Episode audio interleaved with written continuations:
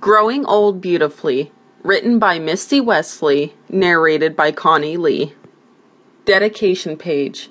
This book is dedicated to every woman who wants to look their best every day. Introduction.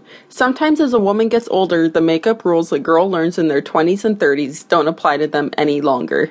In this makeup book, the author shares with her readers how to plump up their skin, minimize their fine lines and crow's feet, how to make their eyes look fabulous even if their eyelids may droop a little, and how to flatter their lips to turn any man's head.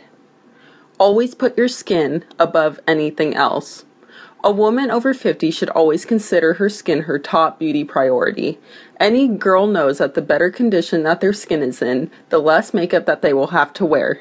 Any woman should understand that keeping their exfoliated and well-hydrated skin will allow them the convenience of wearing just a little mascara, lip balm, and under-eye concealer, especially with their busy schedules.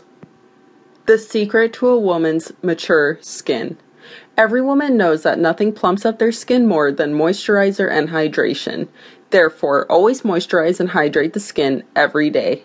As a woman performs these two steps on a daily basis, she will notice that these steps will allow her sunscreen, concealer, foundation, and other makeup to glide on smoother. This will give a girl a glowing, youthful appearance if you follow these two steps. Also, a woman should purchase a good retinol cream and apply it every day. Nothing will make your skin appear more glowing than a good retinol cream. The author's opinion would also be to rotate a good retinol cream of a day with a good peptide cream, such as Pericone, at night.